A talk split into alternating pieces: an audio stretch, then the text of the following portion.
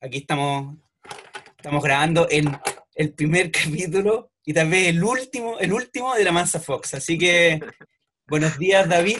Eh, bueno, buenas noches. Eh, Buenas noches. Eh, cientista, cientista político ya, yo no sé si, ya eres cientista político, ¿no? Licenciado en Ciencia Política. Licenciado en ciencia político, política, Felipe Pavé. Felipe Pavé, eh, biólogo, Profesor, profesor. epistemólogo, en la estrella, es la estrella que aceptó estar en esta, en esta cuestión, porque, Claro. porque, porque si no, no, no, no- nadie, más nos aceptó. aclarar, que tiene un podcast, que tiene, que tiene un live en, en Radio Azul, en Radio Azul, y invita a Ana María Gasmuri, a, a, a Germán Correa, o sea, está a ese nivel, eh, Felipe. Debo decir que habían tres personas que estaban optando a este puesto. Uno era Matamala, Matamal. el otro era Alberto Mayol y yo. Y, Ville- queríamos a Villegas para poder poner, poner Villegas, contraste, pero no, no quiso. no, la- lo, lo que pasa que, lo que pasa, no, no, hay, hay que, hay que, hay que confesar sí que eh, eh, hubo, una, hubo una persona antes que intentamos sumarla, pero, pero encontró que era, era muy poco, la, la primera estrella no quiso, encontró muy, muy, muy, muy... Oye, ¿quién fue ese? No podemos decir, no, No se puede decir, Por pero- favor, puede no decir hay que funarlo. No hay que no se puede decir eso. Así que, pero Felipe fue nuestra segunda carta, aceptó, lo- estamos muy, muy contentos de aquí con, con él. Y bueno, pues partamos. Bueno, compadre, eh, yo creo que la primera vez no, se, no va a ser tan dinámica ni tan, eh, ni, ni tan fluida, pero, pero vamos a empezar ahí a hacer lo, lo mejor posible. Queríamos entrar en el primer tema, que el tema que ya es un tema viejo, que ya estamos a, estamos a miércoles 27 y, y pareciera que, que ya que, que cualquier tema weón, dura en la agenda 30 minutos. weón.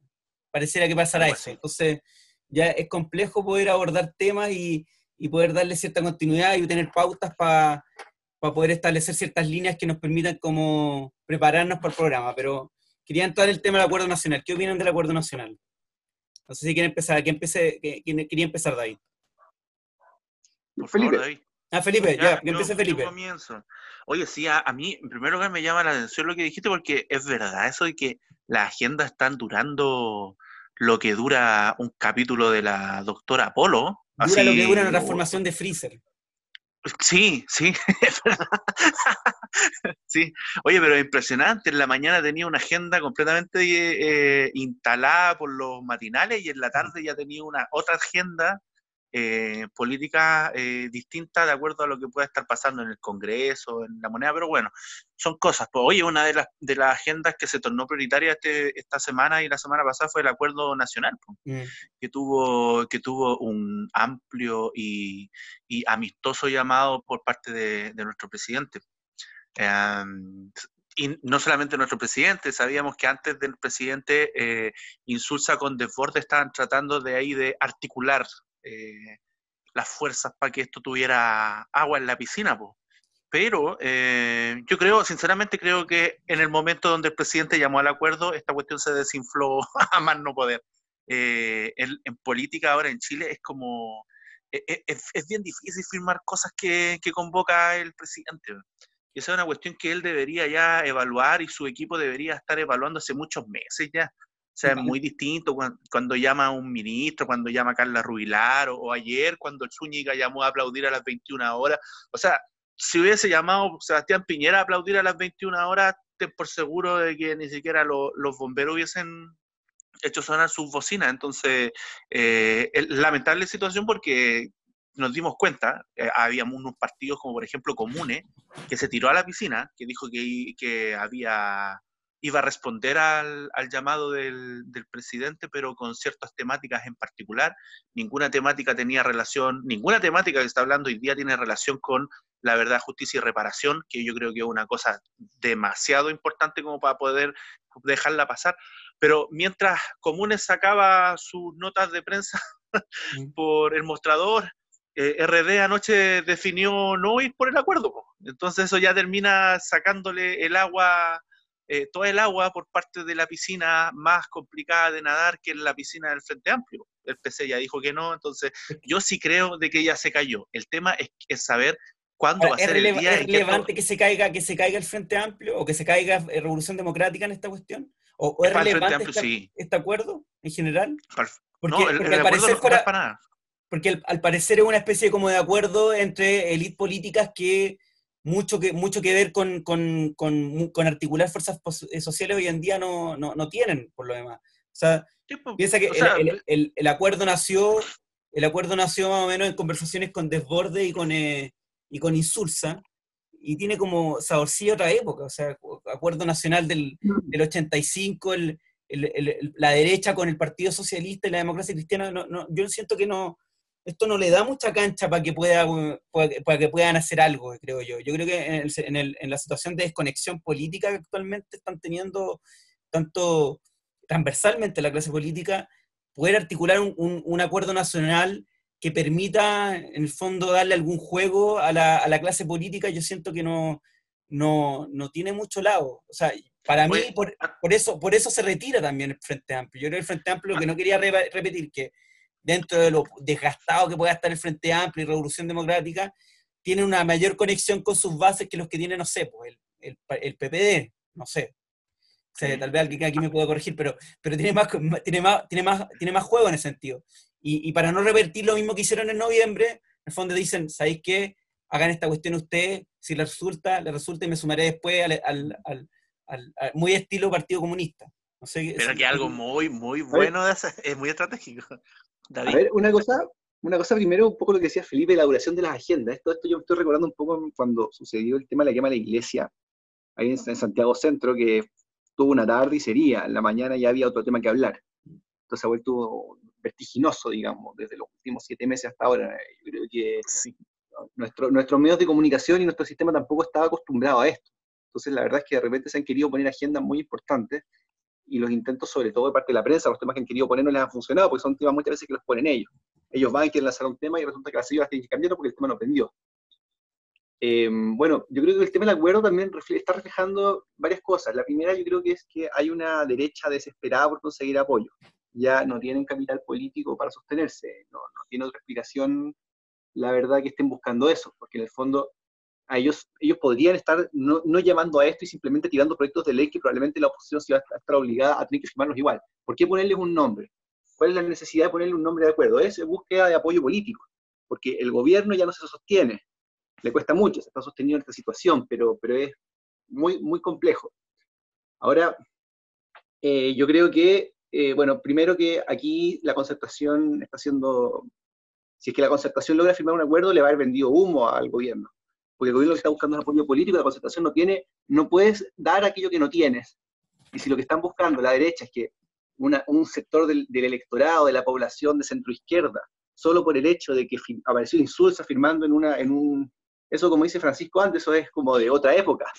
En los 90 había funcionado muy bien, principios de los 2000 también, pero en este momento resulta un poco ya, que, no sé, eh, un poco incluso perturbante. Es que el, el, el, gobierno, el gobierno y el oficialismo tiene la seguridad de que las tropas en las calles, la gente protestando, se las pone el Partido Socialista, el Partido Comunista, el Frente Amplio. Entonces, por eso buscan acuerdo nacional.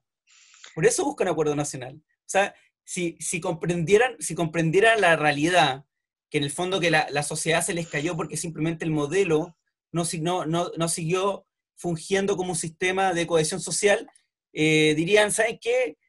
Partido, desde el partido, desde, desde la democracia cristiana hasta el, hasta el Frente Amplio, váyanse para la casa, porque ustedes básicamente no me, no me sirven para generar un acuerdo nacional, porque darle juego a la política no, no, se, no se va a estructurar por medio de ustedes. Entonces, el, problema es que ellos todavía están con la tesis de que, de que probablemente sean los sectores de izquierda los que están poniendo a la gente en la calle, cuando no es así y eso es complicadísimo, e-, es irrisorio la verdad, porque eh, no se entiende que en una política avanzada, igual que ha tenido años, ¿cachai? Una política que, y aparte un aparataje a nivel institucional, como el aparataje del Estado, que tiene servicios de inteligencia, que hay recursos, venga, y, y, se crea el cuento de que hoy día tanto el PC como, como el Frente Amplio están poniendo la, la, gente en la calle. A ver, nosotros sabemos sí que el PC tiene un, un un despliegue gigantesco a nivel de, la, de, las bases sociales. Lo sabemos. puede que uno que otro PC debe andar por ahí eh, manifestándose, pero como también uno y otro frente amplista, pero claramente esto no pasa por una triangulación político-estratégica, ¿cachai?, eh, por parte de las fuerzas de izquierda. Yo tengo una observación con respecto al acuerdo, y es que si viene un acuerdo que no, no calienta absolutamente a nadie, eh, solamente a estos sectores más conservadores y más tradicionales de la política, nosotros también sabemos de que hay partidos como el Partido Revolución Democrática donde esta pugna se da. O sea, nosotros sabemos de que en, incluso ayer hubieron, hubieron debates relacionados a, a sectores que sí querían ir al acuerdo con ciertas condiciones y sectores que no querían ir al acuerdo. O sea, hay gente joven de la política joven que aún tiene interés por participar en ese tipo de, de, instancias. Yo ayer hablaba con un amigo, y le mando saludos al Cristóbal Mardone, el Cristóbal en el programa dijo, el gobierno está en un zapato chino, y cuando está en un zapato chino donde te aprieta, te aprieta, te aprieta, te aprieta, eh, cuando ya no tienes eh, una salida solo en dos meses más, lo único que te queda por hacer es pedir ayuda, de la forma en que a ti te, plazca, llamando un acuerdo o, de repente pidiendo ayuda, suplicando ayuda, pero al gobierno no lo hace, eh, llama acuerdo. Sabemos de que la situación en un mes y medio, dos meses más y en el segundo semestre va a ser horrorosa para el país. Y una situación tan horrorosa que hoy día Sebastián Piñera y su equipo lo entendió el Sebastián Piñera entendió de que el Chile del, segundo semestre del 2020 va a ser un Chile catastrófico y ante esa situación no le queda más eh, espacio, no le queda más opciones que llamar a un gran acuerdo nacional para poder manejar una crisis venidera, porque estamos hablando, hoy día tenemos el 15% de desempleo, así fue la cifra, creo. Entonces podemos llegar al 20% tranquilamente en julio o en, agosto. Entonces, eh, eh, es un acuerdo más que, yo siento que es un acuerdo más en, la línea de la desesperación a posteriori. Si no lo está leyendo la concertación, la nueva mayoría o el Frente Amplio, y cree que esto es un acuerdo netamente para hacer un pacto ahí de, cúpula, eh, yo creo que si saca esa, esa, ese elemento de la ecuación, la verdad que están pensando en, puras tonteras nomás.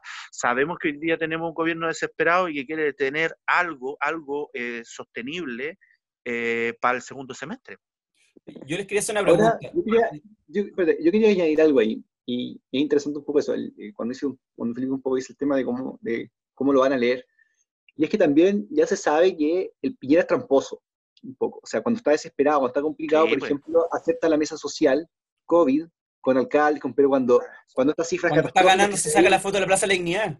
Claro, pero cuando estas cifras catastróficas que se esperaban para los primeros días de abril no empiezan a llegar, finalmente esa mesa queda olvidada, pasa un, a un rol absolutamente ni siquiera secundario, y él, él va y se toma la foto ahí en, en, en Plaza Dignidad. Entonces, eh, con esos antecedentes, Piñera tiene sus antecedentes, o sea, nunca ha sido Piñera reconocido como un jugador particularmente limpio en la política, siempre está al filo, siempre está tratando de hacer la treta.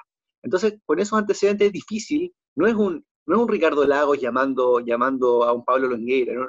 Está entre como, al menos, al menos de, eh, yo no digo que de fondo lo haya sido, pero al menos del aspecto de la honorabilidad que había. Esto, con Piñera hay que estar con cuidado. Entonces, para que esto funcionase, esto tendría que ser un acuerdo así como con un espectáculo, qué, sé yo, así nombrar una especie de gobierno con una especie así como de entregar, entregar ministerios autónomos, no o tendría que ser una política con, con, una ofrenda muy grande en plata.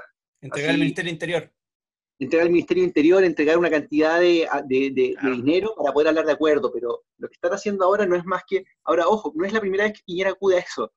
Cuando el 2011 se le empieza a armar el problema, Piñera va y crea el GANE. ¿Se acuerdan del GANE? Gran Acuerdo Nacional por la Educación, uno cuando lo anuncio tiene ahí al lado de educación y que, que nació muerto. O sea, no es, también hay una, hay referencias anteriores de que no es primera vez que acude a esta técnica. Entonces, bueno, eso, o sea, yo, o sea, yo creo, yo creo, yo insisto, o sea, creo que no, no sirve de nada. ¿no? la verdad es que un, un, gran acuerdo nacional no, no, no te da juego con el, con el nivel de, de, legitimidad que tiene la política chilena. Absolutamente ninguno. ¿no? no tienes capacidad de poder articular una fuerza que, que, que permita como llevar del conflicto social al conflicto político. Y, y, como dijo Pipe, esto se va a recrudecer. O sea, hoy día salió un estudio de la Universidad de Chile que sitúa la, la cesantía en un 15%, en 15%.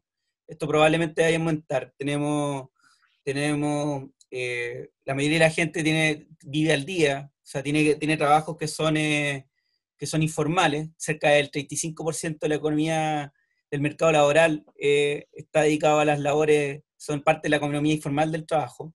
Entonces es, complejo, es complejo que, el gobierno pueda, como mediante pirotecnia, porque eso es lo que se ve, lo que se ve es pirotecnia de parte, de parte de la política en general, de la política con mayúscula.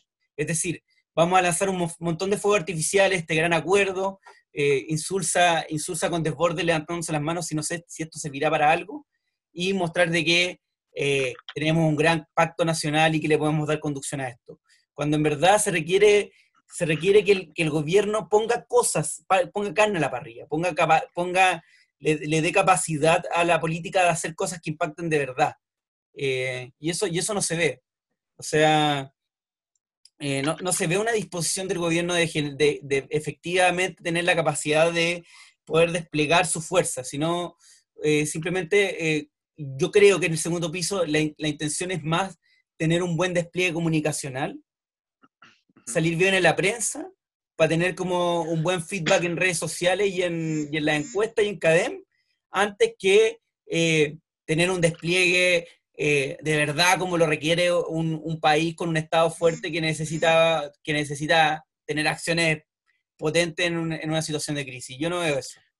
Pero igual yo ahí eh, complementando, mira, yo hace mucho rato, bueno, ustedes también, yo lo sé, hemos conversado antes, entendimos que el gobierno, como bien decía el David, eh, con un presidente que es muy cortoplacista y es muy exitista en el corto plazo, eh, es, raro que, es raro que un presidente de un país celebre y se arrepienta tantas veces en una misma semana. ¿Cachai? O sea, celebra con una foto, al otro día tiene que estar pidiendo disculpas, realmente celebra por, porque se le está ganando la batalla al COVID no sé dónde, no sé, en, putaendo y de repente tiene que estar pidiendo disculpas al ministro porque se engolosinó con algunas proyecciones. Entonces, e, e, es, complicado porque ha sido un sub y baja que de verdad eh, es digno de evaluar. Yo creo que la evaluación, eh, el elemento central de esto es la forma en que Sebastián Piñera, como decía el, David, eh, tiene de hacer política.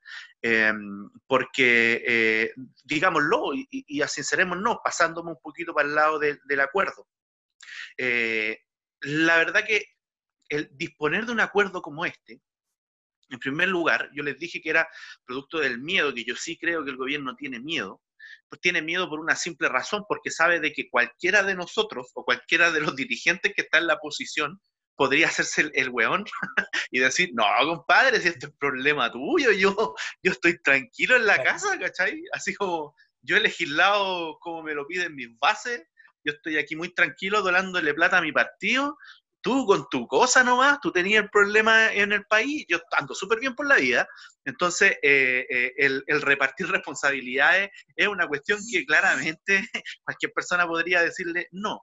Pero por otro lado también se entiende de que hoy día el gobierno, con el nivel de polarización que existe a nivel político, eh, que se vio polarización en, estos meses, pero ayer con el tema de la retroactividad no se vio polarizado, ¿ah? se vieron oposición y gobierno y oficialismo eh, apoyando la no retroactividad.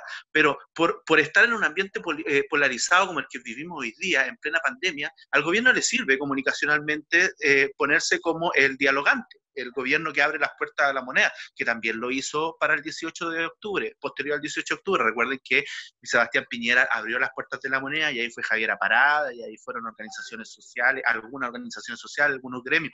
Entonces, eh, eh, de alguna otra forma, este, este, este, es parte del manual de cortapalos de la política, pues, ¿cachai? Si la estoy cagando, bueno, eh, abro las puertas de mi casa para que se vengan a conversar y dialoguemos en buen sentido, a ver si llegamos a algún acuerdo. Pero claramente un acuerdo que ante las dos situaciones ya sea por miedo o ya sea por generar eh, las condiciones para que la gente piense de que tú eres un gobierno dialogante, de ninguna de las dos formas es un acuerdo que sea viable, absolutamente ninguna, porque sí, como bien dice David, como bien dice eh, tú, Pancho, eh, para esto se necesita poner algo en la mesa y no solamente una, una hoja, se necesita poner plata, se necesita abrir cosas, abrir secretos. se necesita directamente entregar poder.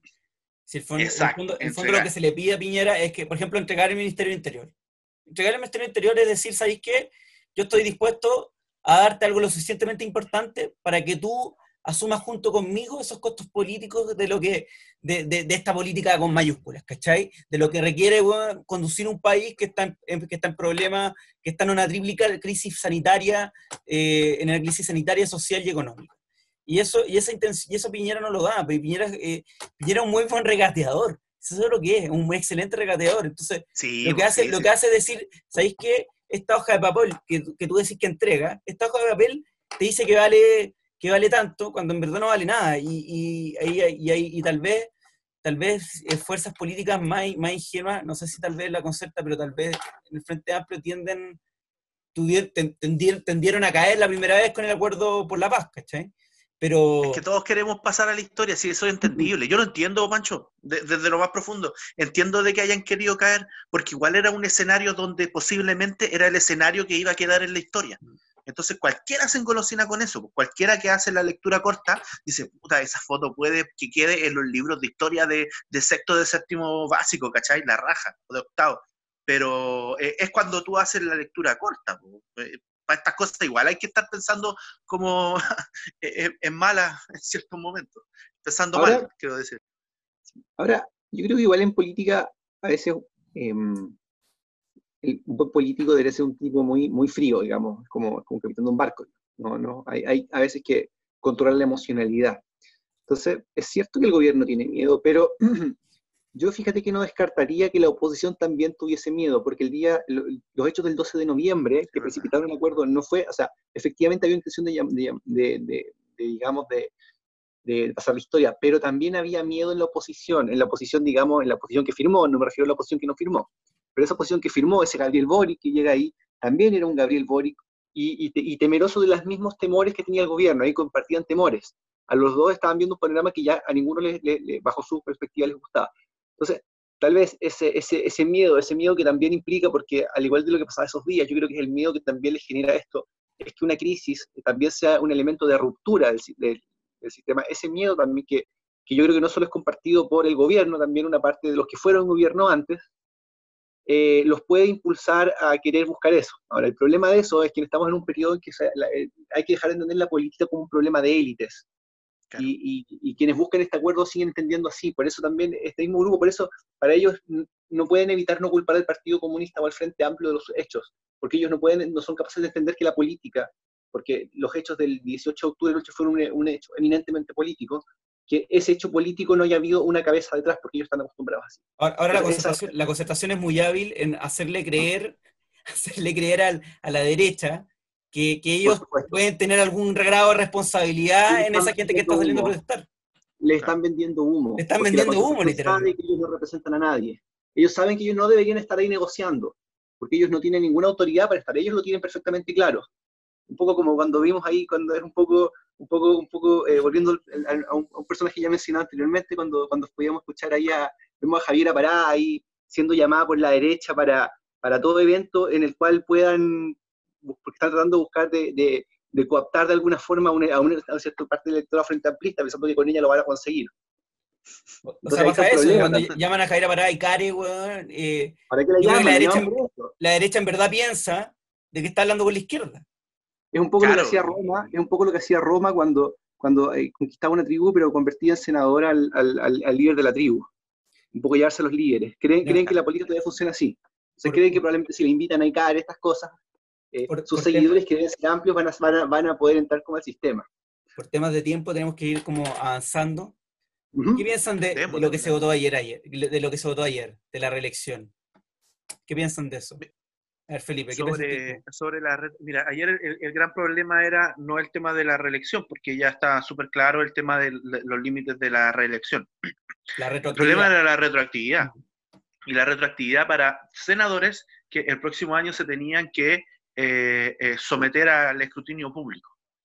Por eso tenemos senadores que se hicieron un poquito los locos o, que eh, dijeron de que se iban a inhabilitar de manera simbólica eh, y que son los senadores, gran mayoría de esos senadores el próximo año tienen elecciones. Porque claro, son elecciones, que saben que van a ganar y son ocho añitos más recibiendo abultadas sumas de dinero. Entendamos que los senadores eh, tienen muchos recursos, muchos, muchos recursos. Y, creo yo, personalmente, según lo que he visto, mucho más privilegios que los parlamentarios inclusive a nivel institucional. Entonces, ante esa situación, eh, lo lamentable de ayer, y yo creo que eso, esa es una cuestión que siempre digo, es parte como del ADN, esa pillería, eh, eh, esa pillería corta que tiene eh, la concerta. Ayer se celebraba el tema del límite a la reelección, pero los senadores de oposición, si entendamos de que ayer hubieron, creo que siete o seis senadores de oposición que votaron abstención, que no votaron por aprobar la retroactividad. Y, incluso Navarro se inhabilitó porque dijo que e, era un, era un tema que a él lo afectaba. O sea, Navarro es la persona que el senador más revolucionario de Chile, ¿cachai? El chavista, el, el, madurista, ¿cachai? se inhabilitó. Entonces yo creo que eh, eh, esto termina y, termina condensándose en un, en, un, solo, en una sola frase. Eh, mantener los privilegios los senadores están muy mal acostumbrados. Y sabemos que la segunda cámara eh, de, de todas esta, estas tres cámaras, porque el TC también es una cámara, querámoslo o no, pero la segunda cámara del Congreso eh, es una cámara que la verdad ha dejado mucho que desear y lamentablemente ayer se entendió se entendió de que esto y, la, y mantenerse en el poder terminaba siendo una concepción netamente egoísta para mantener tener privilegio y no hay ningún argumento de peso, absolutamente ninguno, porque hasta la gente más de derecha de la, de, de, la Cámara de Diputados, ayer, ayer Moreira, pues, ¿cachai? Moreira tirándole el palo a los senadores que, que habían votado en contra de la retroactividad, entonces eh, creo que esto evidenció a mucha gente.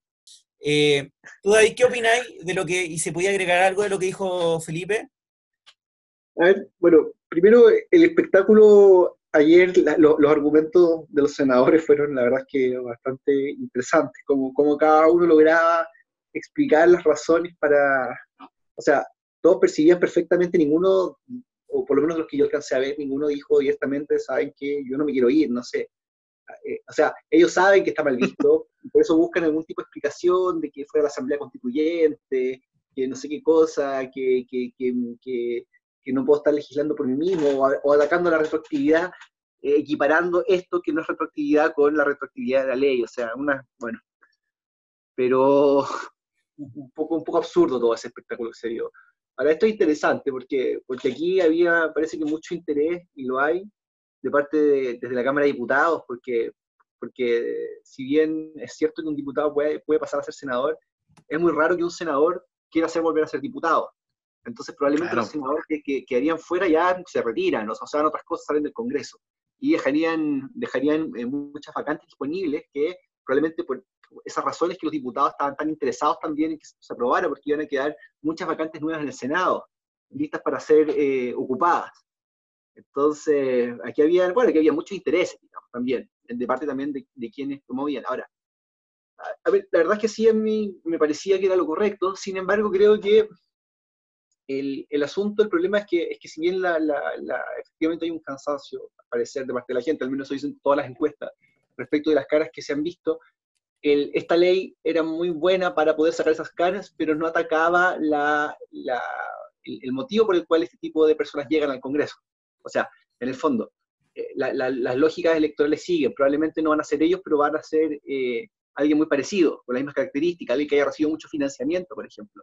Sigue siendo caro o sea, se sigue requiriendo de un apoyo de la maquinaria política de un partido importante para poder llegar al Senado y también se requiere eh, de mucho dinero. Entonces, las lógicas que operan detrás de, la selección de nombres se mantienen intactas. Y eso es un problema. O sea, probablemente veremos, no sé, posiblemente Navarro se podría postular, pero tal vez no le costaría dejar un delfín en ese lugar ocupando su, puesto. Eso en política se usa mucho. Se usa mucho dejar a alguien en tu puesto. Es una, fórmula, es una vieja fórmula conocida. Entonces, no sé si, no sé si en el fondo, el, fondo del problema, que era un problema con una, una forma de hacer política, eh, se mantiene simplemente quitando eh, el tema de la retroactividad. Yo creo que esto hay, una, hay, una, hay problemas de fondo detrás de la falta de legitimidad del Congreso que un tema simplemente de caras. O sea, probablemente hubiera sido más interesante eh, avanzar respecto a la estructura de cómo, de cómo esos senadores llegan ahí, o, o, cómo se estructura el Congreso, más que hablar de, esta, de estas medidas efectistas. Y yo creo que en ese sentido el gobierno sigue, la política, no el gobierno, perdón, la política en general sigue con esta línea de del efecto, de, lo, que va a decir Twitter, de lo que va a decir, eh, de lo que va a decir Matinal, porque si no se hubieran preocupado de, algo, de algo en la línea de lo que tú decís, ¿cachai? De decir, ¿sabéis que Aquí lo que importa no es la retroactividad o no retroactividad, sino en el fondo es cómo la gente accede o no accede a esos espacios de poder. Entonces, no sé, avanzar, por ejemplo, en, un, congreso unicameral, por, por ejemplo, o, limitar más aún los gastos de campaña, o, limitar incluso territorialmente cómo se eligen senadores y diputados, porque eso también ayuda a encarecer las campañas. Entonces, al final, creo que se sigue, se sigue en esa línea de lo que importa es el fuego artificial, básicamente. Lo que importa es el meme. Me importa el meme, vivo en función del meme, vivo en función de, eh, de, cómo, de, ese corto plazo de, horas de lo que va a significar de lo que yo voy a decir en, el hemiciclo. Entonces, en esa línea, el, Congreso se le está lo que está empezando a hacer es jugar un juego peligroso, porque, porque claro, institucionalmente tienen el poder, si lo tienen. O sea, pueden levantar proyectos de ley, o el presidente puede desplegar eh, a las Fuerzas Armadas y en estado de emergencia. Pero ¿cuánto dura eso? ¿Cuánto dura? Porque tú no, no, solo necesitas esa formalidad de, la, formalidad de la institucionalidad para mantener el poder, necesitas también dotarte de, de, que, de, que, de que la ciudadanía internalice eso como una especie de lugar donde se, donde se gobierna. Y cada vez eso se está perdiendo más con este pequeño actos como el de como los de ayer como el de ayer de los senadores de, de impedir a que, que, se que se legislara en torno a la retroactividad. Y para mí eso es peligroso porque lo que va a significar eh, al final es que lo que no pueda solucionar la política el Congreso en el hemiciclo lo va a, lo va a terminar solucionando la sociedad. Y cuando las cosas se, se solucionan en la sociedad no sé no es probable que tenga ciertos elementos de violencia que después esos mismos políticos van a decir, oigan, oigan, pero ¿por qué son tan violentos? Pero si ustedes no lo supieron eh, resolver en el, espacio donde lo, donde lo tenían que resolver. Y lo va a terminar resolviendo la sociedad de una, de, una, de, una forma no muy, em, no muy placentera para él, creo yo. Y ese es el gran problema. Oye, y en relación a lo mismo, al cortoplacismo, em, bueno, esto fue tema anoche, ¿ah? eh, en rigor, y hoy día en la mañana, pero esto ya desapareció de las redes sociales, ya no es tema en los medios de mm. comunicación, y, los senadores que votaron en contra de la retroactividad pasaron piola, así tremendamente piola. O sea, estamos hablando de que hubieron claro, cuatro PPD, dos PS, Bianchi, tuvimos a Yanna Proboste, vos pues, compadre, que, que es como un, termina siendo una especie de, entre comillas, prócer de, de, la centro izquierda un poquito, un, una gotita revolucionaria. Ya Entonces, como la eh, entrada a la centro izquierda. Claro, exacto, es como la puerta de entrada. una cosa así. Es como la reja, pero que esa reja que ponen en el pasaje. Claro. la que cuesta abrir, que tenéis que tener llave, pero está la puerta, pues. Con un pestillo de mierda, eso, eso, eso es Yana Proboste. Bueno, claro, entonces, entonces, entonces, ¿qué, Felipe? Entonces pasa de que como es un tema que terminó pasando, ya pasó desapercibido, eh, la verdad que la culpa, la culpa quedó en Twitter, en, en, su, en sus servidores, en su data center y Chaolin Bombín. O sea, ya no existe este tema, o sea, este tema se supera. Lo, preocupante para mí, ¿sabes qué? Y siendo una persona un poco informada nomás en política, eh, yo, yo entiendo que, yo, yo entiendo de que Girardi, de que Proboste o de que Navarro e incluso Quintana digan, pucha, esto me lo están informando ahora y yo me someto a elecciones el próximo año. Esta weá es injusta, ¿cachai? Es injusto. Ya podría inclusive decir eso, pero tú cachai que la ley en particular, la ley establece de que son dos periodos para los senadores y en rigor, eh, la en rigor el límite de, elección para Girardi ¿cachai? O, no sé, para otro eh, senador que se va a someter el próximo año, terminaría siendo el 2038. Mm, el 2038 mi hija va a tener 28 años, loco. ¿Cachai? Tiene 10. Va a poder ser Claro, Letelier, está desde el retorno a la democracia. Imagínate, ¿cachai? O sea, eh, eh, loco, 18 años más es, es un es la mitad de mi vida, ¿cachai? Ahora, inconmensurable. hay, algo interesante ahí también, que, si bien los senadores lo usaron como un argumento, yo creo que para poderlo chutear, para, para no en el fondo tener que, para poder arreglar esto, pero pero no deja de ser cierto que esto va a ser un tema que se tiene que tratar necesariamente en, un, en, caso de que finalmente algún día tengamos plebiscito y se, se apruebe. E, ese es un tema que va a estar, o sea, eh, no, en una de esas, qué sé yo, se establece un sistema unicameral, por ejemplo, y chao todo, se puede poner en la constitución, nadie puede haber sido, cualquier persona que no haya ocupado antes el cargo, no sé, eh, en el fondo igual, de todas formas, eso, esa es una decisión que ellos logran aplazar, pero que no es, es la última palabra aún. Eso, va a ser un tema que ya veremos. El, problema, el problema es, es, esa disposición del sistema político, porque tú tienes un, a, un, a un Congreso, a, un gobierno y en general, a los políticos en general, con la disposición de decir, si pateamos, y particularmente la derecha, si pateamos el proceso constituyente, eh, se acaba el problema. Cuando, y eso no entender absolutamente nada, eso es, eso es esconder el problema bajo la alfombra, no es, no es comprender que, que, que, el problema se da con la sociedad y aquellos representados que los gobiernan. Entonces, eh, el problema es que, claro, tú puedes decir, lo, se va a tratar, pero con, una, con un sistema político que, que al parecer está más, ni siquiera, ya, ya como no están ni siquiera con el poder para poder negarse a los cambios, sino de chutearlos, que es como una forma como suave de negarse, eh, ¿hasta qué punto eh, van, el, el, el, hilito va, va, a aguantar de nuevo hasta que se rompa, no sé, en, en un estallido social 2.0, en algo peor tal vez, en, en, donde, entonces se siguen pateando estas cosas y, el, y, y, y, las instituciones se siguen dotando de, de, de mayor eh, odio social y, mayor deslegitimidad. De acuerdo, pero más bien yo lo apuntaba en el sentido de que, eh, aun cuando esto en el fondo lo que, lo quería decir en el sentido de que esto no es la última palabra, o sea, esto no es sinónimo de que, de que vamos a tenerlos ahí hasta, hasta después del, hasta que la, hija de Felipe tenga 28 años. Sí, pero es un, eh, es un indicador, es un indicador del comportamiento. No, no, no, sí, por eso, pero yo simplemente apuntaba al hecho de que aún aunque ellos quieran ahora, eso va a ser un tema que igual va a quedar en revisión, por mucho que ellos quieran mantenerse. No, no está dicha la última palabra. Esto no, todavía, todavía hay esperanza de que eso no suceda. Ah, claro, e, e, eso es verdad, pero eh, también sabemos de que no hay certezas de que eso suceda. Para mí la política tiene que, tiene, que, tiene que definirse en cuanto a certezas, porque las decisiones políticas son las decisiones más importantes que se toman bajo el marco de una nación o, de, bajo el marco de una institución. Por eso tiene que ser, la, política no es la política de incertezas en rigor no existe. Eh, eh, lo único que existe es la política basada en, en decisiones, que sean buenas o que sean malas, está bien, pero eh, un país nunca ha avanzado en base a incerteza, porque se, destruyen.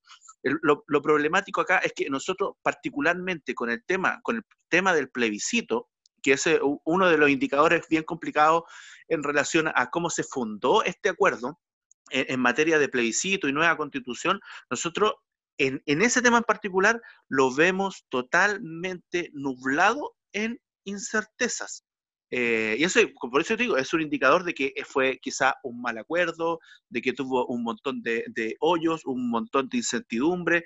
Hoy por hoy nosotros, a nadie, absolutamente a nadie, y si hubo un senador que dijo, oye, esta cuestión lo vamos a ver en una asamblea constituyente, en, una convención constituyente, o sea, la verdad que ese senador claramente estaba tratando de chutear, el, eh, estaba tratando de chutear la pelota a un córner, porque es efectivo de que nosotros hoy por hoy, como teníamos una fecha para abril, ahora la tenemos, creo que para el, las elecciones de, del plebiscito. ¿Cuándo eh, está la fecha definida? 26 en octubre, esa fecha podría ser en, esa fecha podría pasar a, a, marzo 21, podría pasar a julio 21. Entonces, eh, la verdad que eh, está bien líquido ese tema. Muy líquido. Es, preocupante, es preocupante eso. Y, y, yo, yo creo que la crítica, por lo menos la crítica hacemos nosotros, parece es una crítica como que viene, como la típica crítica de, de, la izquierda, que qué injusto estos políticos que, que, no hacen los cambios y son tan abusadores con la gente. Sí, yo creo que el, tema pasa por otro lado. Y, y el tema, eh, eh, y, y, el problema es el siguiente, que tú al generar deslegitimas, si te deslegitimas continuamente, lo que estás provocando además es pérdida de poder. Entonces, cuando tú pierdes poder, lo que, lo que termina provocando es que no tienes una sociedad con la capacidad, no tienes la capacidad para poder conducir una sociedad con determinados proyectos país. Y eso es muy peligroso, porque al provocar eso, tú no, no, no puedes establecer seguridades jurídicas para la empresa, no puedes, eh, no. puedes proyectarte, puedes hacer proyectos políticos que más o menos guíen al país, por ejemplo, en política internacional. O sea, todo lo que necesita la política para dotarse, para poder generar músculo y así poder eh, emprender un proyecto país, se va a la chuña, porque pierdes efectividad y lo que termina generando es una situación de absoluta incertidumbre desde todos los espacios de la política. Eso es lo que no están entendiendo los políticos, que no, no es una cosa no es una cosa de injusticia, no es una cosa de injusticia que aquí se diga, oye, qué malos son, que esa es como la, lectura de primer, de primer orden que se puede hacer, como el análisis de primera, eh, de, base. El problema más profundo es ese, que están perdiendo la capacidad de poder gobernar un país con las consecuencias que eso trae. No sé qué piensan de eso. Están medio, eh, siento que, bueno, particularmente el gobierno, pero está un poco groggy, está como atontado. Como que esta cosa, como decía Felipe antes también, esta, esta cosa como de que, de que, de, que, hacen algo y al día tienen que salir a pedir disculpas y después hacen otra cosa y vuelven a pedir disculpas y tienen que dar dando explicaciones por todo y respondiendo a Carlos Peña y ofreciéndose en pelea. O sea, parece ya, ya, ya, eh, no sé, algún síntoma un poco de que esto está sobrepasado. Y esto, y esto no deja de ser interesante porque, porque la derecha fue muy buena en campaña, sin haberlo nunca demostrado, la verdad, en la práctica, muy buena para hablar de que su fuerte era la gestión, que, por ejemplo, cuando había un terremoto, una inundación, cualquier cosa, ellos, eran los primeros que salían a decir lo mal que lo estaba haciendo la concertación. Y, bueno, el tema, lo que pasó en, el, en, los lamentables hechos del terremoto, digamos, eh, eh, digamos, vino a reforzar esa, esa, especie de tesis que había, de que, de que la concertación era un grupo de gente un poco, un poco floja, medio inoperante, así como que, como, que se tomaban las cosas con demasiada calma, como que llegaban tarde a trabajar, como que eran esta especie, esta, esta, esta como caricatura de burócrata. Y, y, ahora a ellos les ha tocado a, ver lo duro que es probablemente la gestión pública, que las cosas es, es, bastante fácil verlas desde fuera, muchas veces criticarlas, pero una vez adentro ya resultan un poco complejas. Entonces, que hacer que, que están en esta situación un poco crítica. Eh, bueno, están, esta hora, yo creo que es un poco lo que pasa con todo. Están, no, no, ese, es un problema, es un problema bien interesante el que tú señalas, porque la derecha sí, históricamente se, se expone como una coalición que sabe, sabe, gestión. O sea, que sabe llegar a una empresa, weón, y te saca, te saca 20% de utilidades, weón, y la rompe. ¿Cachai? Pero es distinto, porque el poder, el poder en una empresa, la estructura de poder en una empresa se basa en la, cohesión, en la cohesión de esa misma organización en base al interés económico de cada uno de sus integrantes. ¿Ya?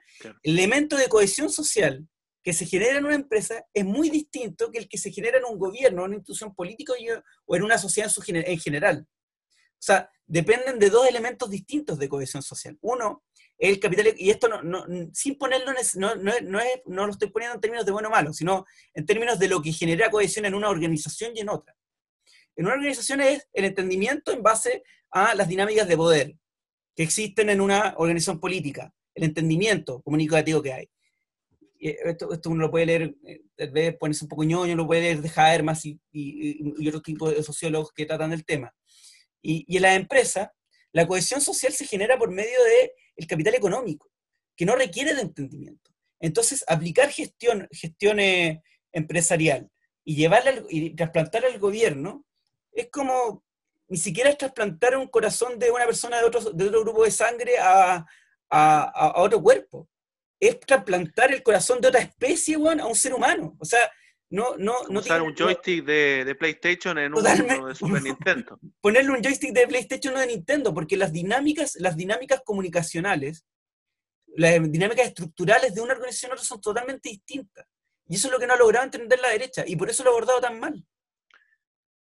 Y ojo, eh, ojo, eh, Pancho, que eh, en rigor y eh, sobre tú lo que, lo que estás diciendo, claro, es efectivo. Las dinámicas de cohesión en una empresa incluso tienen, tienen mucha relación eh, eh, en base a, temas económicos, a abultamiento de, del capital, de, lo que es lo, bueno, todo este rédito que genera el crecimiento de una empresa, que, que, es, una, es parte de la lógica empresarial, o sea, lo tenemos súper claro, pero incluso un una persona que está eh, eh, que se desenvuelve en eso podría tranquilamente tranquilamente ir con su misma lógica hacia un organismo estatal siempre y cuando entienda de que esa misma lógica va a tener los mismos efectos en una institución como lo que es el Estado.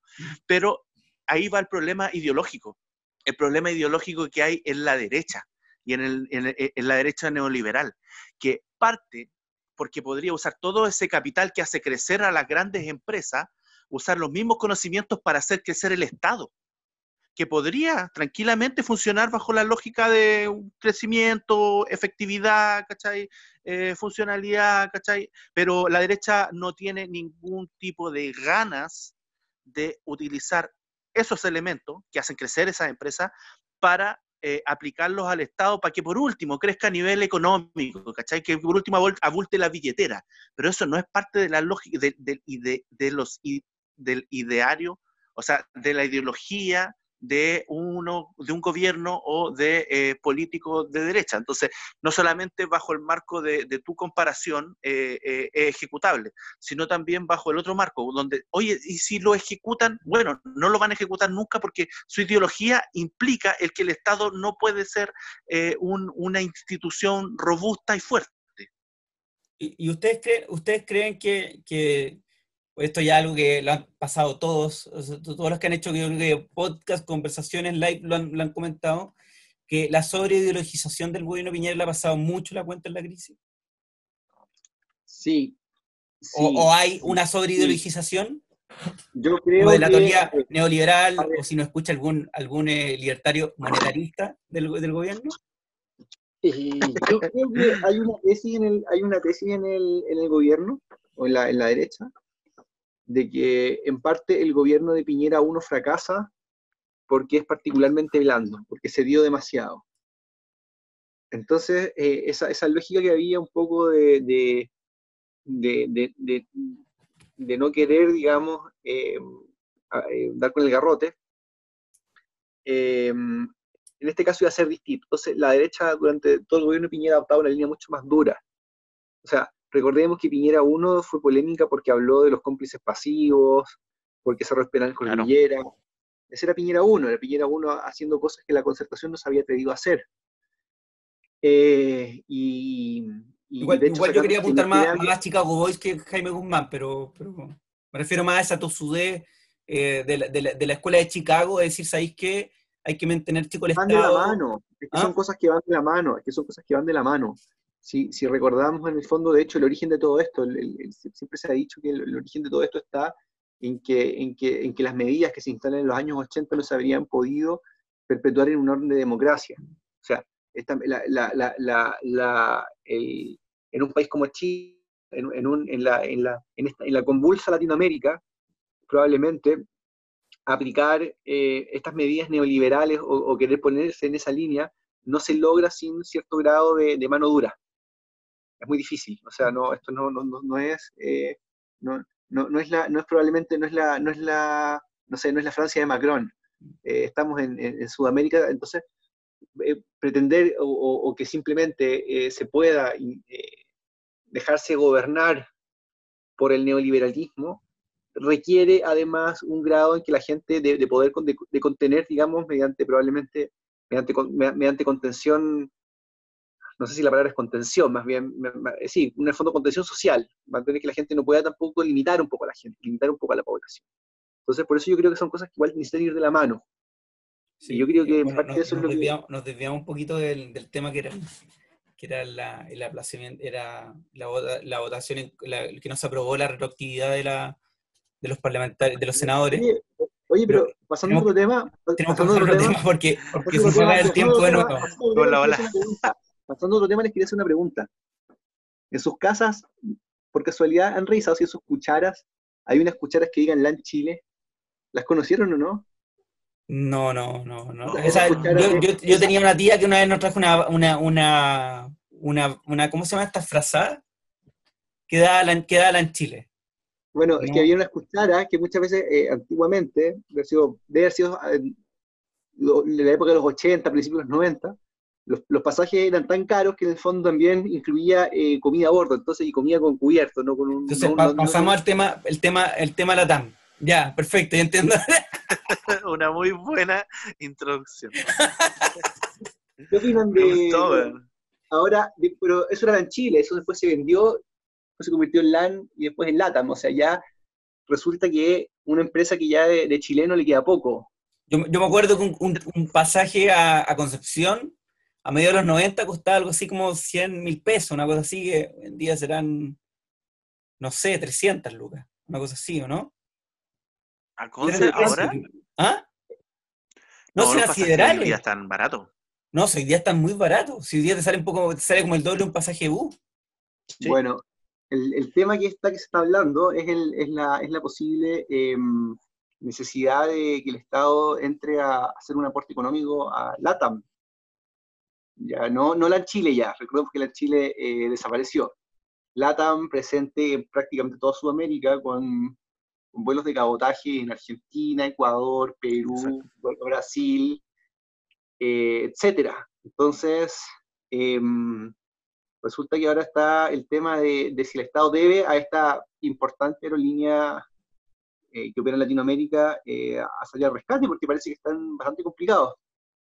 Ahora el CEO de, de, la, TAM en, Chile dijo, aquí la fórmula puede ser, en el fondo la fórmula, lo que dice, lo que dijo en, en, la noticia, que aquí la fórmula que nos sirve es la que sea, porque en el fondo le preguntaron, el debate está en el siguiente, salvamos la TAM entrando en la participación accionaria de la TAM o no. Ese es el entorno esta cuestión. Entonces, eh, yo creo que el debate público es, una empresa estratégica, sin lugar a dudas. Eh, es complejo que un, eh, país, no sé cómo estarán las otras aerolíneas, pero no se cree, no se quede seguramente con la, con la aerolínea que tiene principal participación en, el país. Claro. Y que, y que más encima y que más encima, bueno, eh, quiebre, o sea, nos quedemos sin ninguna aerolínea. Y es complejo el tema. Ahora, el debate yo creo que va a estar en torno a si el gobierno participa de la propiedad o no participa de la propiedad de la TAM. Ese va a ser el punto de debate. Y ahí entran muchas cuestiones en cuestión. Y también Porque el debate ideológico de la derecha va a ser importante. O sea, la derecha va a defender la posibilidad de no entrar a la propiedad de la TAM y va a dejar como excusa, no, es que nosotros queremos ayudar a los trabajadores, que es lo que están diciendo, queremos ayudar a los trabajadores y no a los dueños. Como si no salvar una empresa, no también salvar a los dueños, que es una, lógica un poco... Ahora, la pregunta es, ¿hay capital político en este momento en Chile para que el fisco desembolse una cifra más o menos gorda, considerando la, la fuerte crítica que ha habido al poco gasto efectivo del gobierno? Porque la verdad es que el gasto público, mucho de lo que, de, ese, gran paquete de 12 mil millones de dólares de los que hablan, es, aplazamiento de pagos.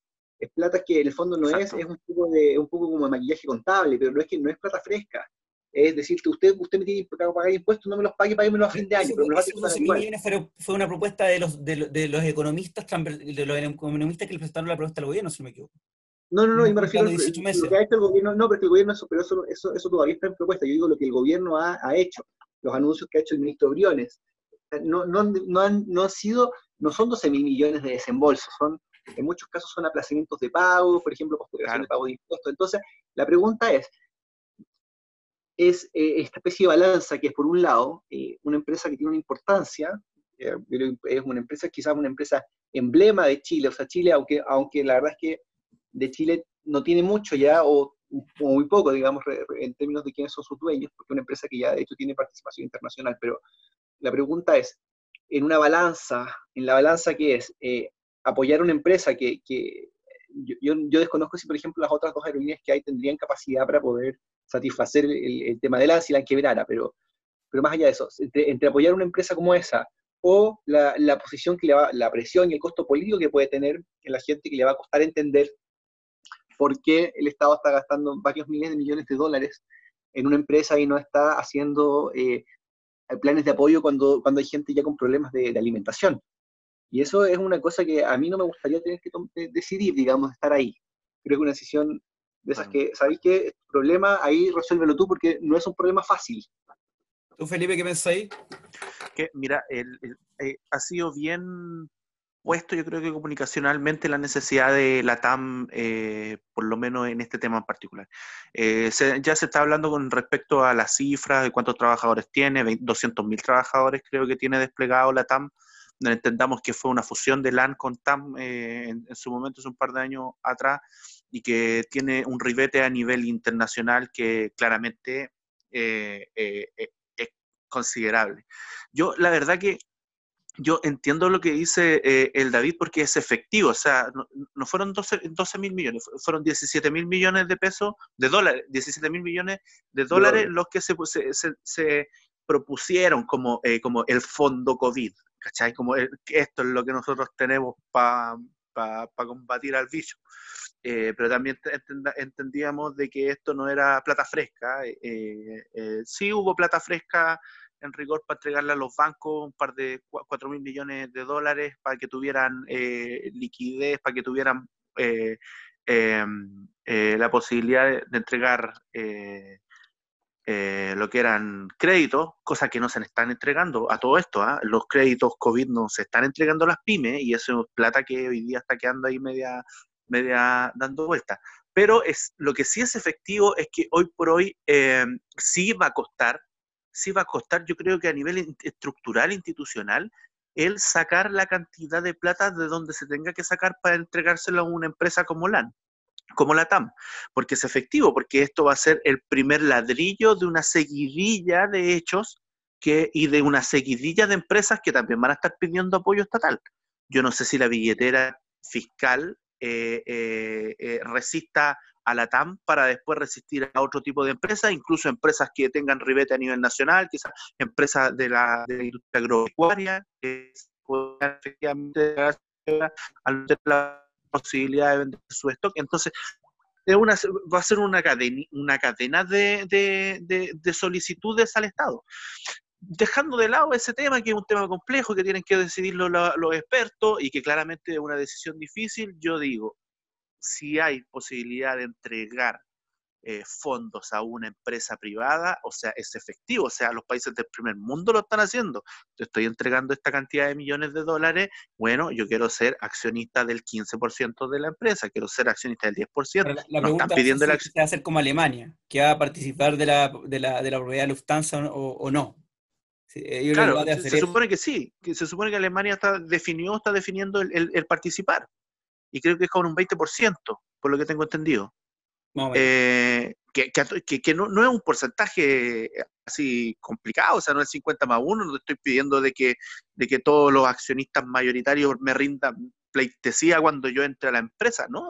Estoy hablando de que tenía un cierto control y, que hay un control dentro del área de, de, de las acciones para poder tomar ciertas definiciones. Definiciones que, ojo, efectivamente, son definiciones que claramente hoy día el papi o la mami Estado eh, eh, tendría hoy, eh, si estuvieran ahí tomando las definiciones, claramente hoy día tendrían un poco más de seguridades y certezas a nivel económico esas empresas. pero como el, Estado no está en ninguna de las empresas privadas, por lo menos en Chile, eh, eh, la cosa se pone color de hormiga, y hay toda esta necesidad, e, e, e, estos miedos que van eh, levantándose mientras pasa el tiempo y que de repente la empieza a quiebra y que hay gente que queda sin empleo, porque claro, porque el Estado, como un buen Estado a la chilena, se informa una semana después de lo que está pasando en la empresa. Cosa que hoy día yo creo que lo entendimos todos, no debería pasar menos en épocas de, de crisis y pandemia. Eh, eh, es, potente. Yo creo que lo, que lo, que el gobierno va a hacer trampa.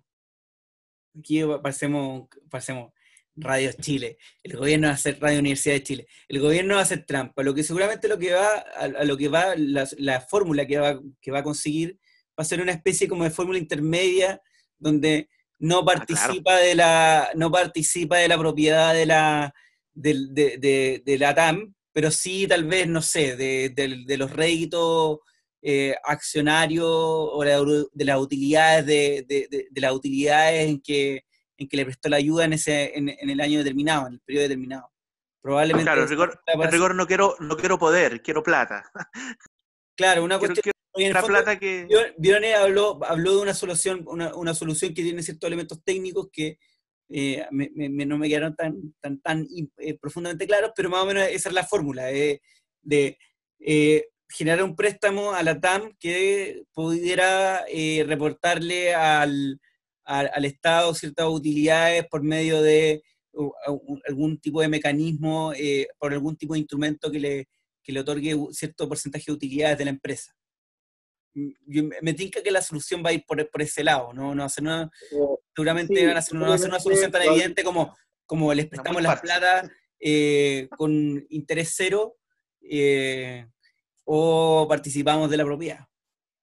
Ahora, esto es interesante porque también, en el fondo, eh, ante, ante, ante esta especie de aparición en Chile, que son pocos, es cierto, pero aparición al fin y al cabo, de estas ideas medias libertarias que han estado sobre todo circulando por Twitter, se ve mucho, mucho así, mucho adherente, digamos, de José Antonio Castro, sobre todo, porque en el fondo eh, Antonio Castro es muy, muy, al menos en lo económico, es muy libertario. Pero en el fondo eh, recuerda, y le recuerda a todos, incluso a la derecha, la importancia del rol del Estado. Que, que, en última instancia, eh, empresas muy grandes, muy este, pero resulta que aparece un virus dos o tres meses y tiene que ser el Estado el que la salve, porque no, no, tienen capacidad eh, algunas empresas de resistir, y eso es lo que vamos a ver los próximos meses, digamos, también. LATAM probablemente es la primera, pero probablemente muchas, como decía Felipe antes, van a, van a, van a tener que ir a tocar esa puerta y, le recuerda y le recuerda a todo el mundo la importancia que es tener un estado un estado fuerte un estado lamentablemente Chile tiene un estado pese a que tiene un gasto público no menos es cierto pero tiene un estado bien poco robusto en, en, en muchas cosas con, con, con, muchas limitaciones en sus atribuciones con bien bien complicado de, trabajar. Entonces entonces pese a eso les recuerda lo importante que es la yo creo que también ha sido la, la lección de esta, de esta pandemia digamos que nos recuerda lo importante que es el estado para los momentos difíciles porque porque eh, finalmente siempre, y, no es acá, digamos, siempre que cuando vino la crisis en Estados Unidos, la crisis posterior a la Primera Guerra Mundial, la crisis económica también fue, fue se pudo salir de esa crisis gracias a la, en los años 30, gracias a la, labor del Estado. La máquina del Estado es, una máquina que, que, cuando está, está, está, bien funcionando, está bien aceitada, eh, cuando está bien aceitada. Ya, y si cuando está bien aceitada puede ser muy útil en este tipo de momentos, y por el contrario, aquellos estados que están débiles, en los momentos de necesidad, pucha, que se nota que están débiles. Se notó mucho en esta crisis, que los estados que están, que, en el fondo los estados, los gobiernos de corte más liberal eh, estuvieron más en problemas que, que, salir con cierto juego de, de la crisis del, del, COVID. Eso se notó bastante.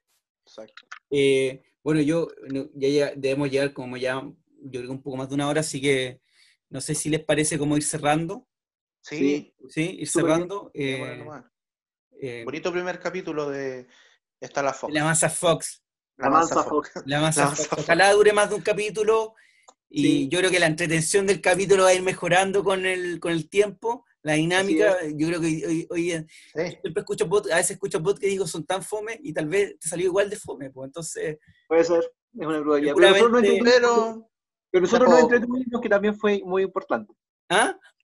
Nosotros nos entretuvimos, así que eso estuvo muy bien. Sí, eso es lo importante. Yo creo que eso es lo más importante. Sí, eso es lo más importante. voy a hacer, yo me voy a rajar, los voy a invitar a la radio para que hagamos ah, la Mansa Fox así, una, una, una, media horita o un 45 minutos hablando del podcast para que la gente lo empiece a seguir y nos tiramos un par de, de conversaciones más, claro, porque Felipe también, también ahí. Podcast también. Claro. Oye, yo he pensado hacer como porque todos eh, los podcasts bacanes, así como Comando Jungle, tienen como, cierran como con una cuestión. Yo quería como proponer así como poner una pole position de, presidenciales, que, que nos tiremos tres presidenciales cada uno, ah, a la rápida. ya, ya. Yo digo, Yo, parto. Lavín, Jade y, eh, y, Lavín Jade, y no quiero decir otro porque sé que lo va a decir, lo, va a decir David. Eh, Lavín Jade, Jade y te va a tirar quién más. Uh, y Codina. Ah, ya, perfecto. Yo creo que, yo creo que un alcalde, es muy posible que un alcalde sea el próximo presidente de Chile. Eso, a ver, eh, David. Mis nombres van a ser. Eh, la pole position. La pole position, eh, Julio César Rodríguez, Benito Aranda y James Hamilton. Interesante. James Hamilton. Oye, ¿se puede repetir, Felipe? ¿Se puede repetir? Sí, no, yo, yo, yo, me voy a ir a lo, a lo clásico. Yo creo que en, los tres va a ser eh, Lavín, eh, Lavín, eh, Jadwe, y yo estoy seguro de que algo están tramando eh, con Heraldo Muñoz. Heraldo Muñoz, sí, yo también creo.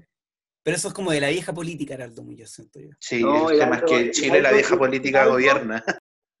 Heraldo podría llegar a, a ganarle a, a- a- a las dos peores candidaturas de la concertación que han sido Frey y, y Guiller. Podría llevar el fracaso a un nuevo nivel, así como un 15%. Oye, quiero hacer una corrección. No quiero decir la vieja política porque va a parecer como el, el buenismo del Frente Amplio, la vieja, la nueva No, no, política. no, No, fondo- la política de siempre. En el fondo, esos hueones que están, que están gobernando y ya están absolutamente legitimados. Y los que pueden Sí. venir pueden ser igual de maquineros, pero que la gente los quiera más. po. Julio Pero César Rodríguez puede ser súper maquinero. Pero se imaginan Heraldo Muñoz candidato y saca un 15%. Es una fomeada, po, weón. un poco sexy era el Pero- Muñoz. ¿Imagináis Ojo, ojo. 15%? Yo, yo- no, ahí. Mira, yo quiero, quiero tirar dos nombres más como de forma así como a- al comodín, pero yo sí creo que efectivamente el Frente Amplio se podría engolosinar con Isquia, como se engolosinó con, con Beatriz Sánchez. Yo Uf, estoy seguro, yo estoy seguro de que el Frente Amplio puede, incluso como se, se sabe de que Crispi y, y los pantalones largos eh, tienen cercanía con el Colmed, ahí podría haber una, un, un diseño que se podría estar armando dentro del Frente Amplio. Ahora, ¿sabes? El Frente Amplio perdió, perdió Felipe Cuadrado es cercano a Isca Siches. Eh, Cristóbal Cuadrado, sí. Ah, es cercano. Sí, pues súper cercano, se trabajan juntos en el comercio. Y por otro lado, yo estoy, aunque me, me pegaron cuando dije eso, unas amigas que son panzer en política, pero quizás a alguien se le ocurra, no sé, levantar a la Mónica González en su momento, así como para hacer la cosita más, más colorida. Pero son, son, no sé, son, Bueno, Colores que se le ponen arriba de la torta. protagonistas de la elección pasada, pero yo, sí, pues. yo, yo lo dudo. Pero bueno, eso era. Ya, ya, ok. Eh, los quiero, les quiero agradecer que se hayan sumado. Ojalá esto se pueda como repetir en el tiempo. Sí, No, que no, necesariamente va a ser el miércoles, sino que la idea es hacer uno por el semana, pero que en el fondo los tres nos pueda acomodar y, y poder hacerlo con algo de despliegue. Yo creo que esta vez no, no eh, por, por ser la primera vez, tal vez eh, nos alargamos un poco más, pero la idea es hacer también algo más comprimido para que no, no estén Ya. escuchando una hora. buena, buena. Eso. Saludos. pues, que estén súper pues, bien. Nos vemos. Chao, chao. Nos vemos. Chao.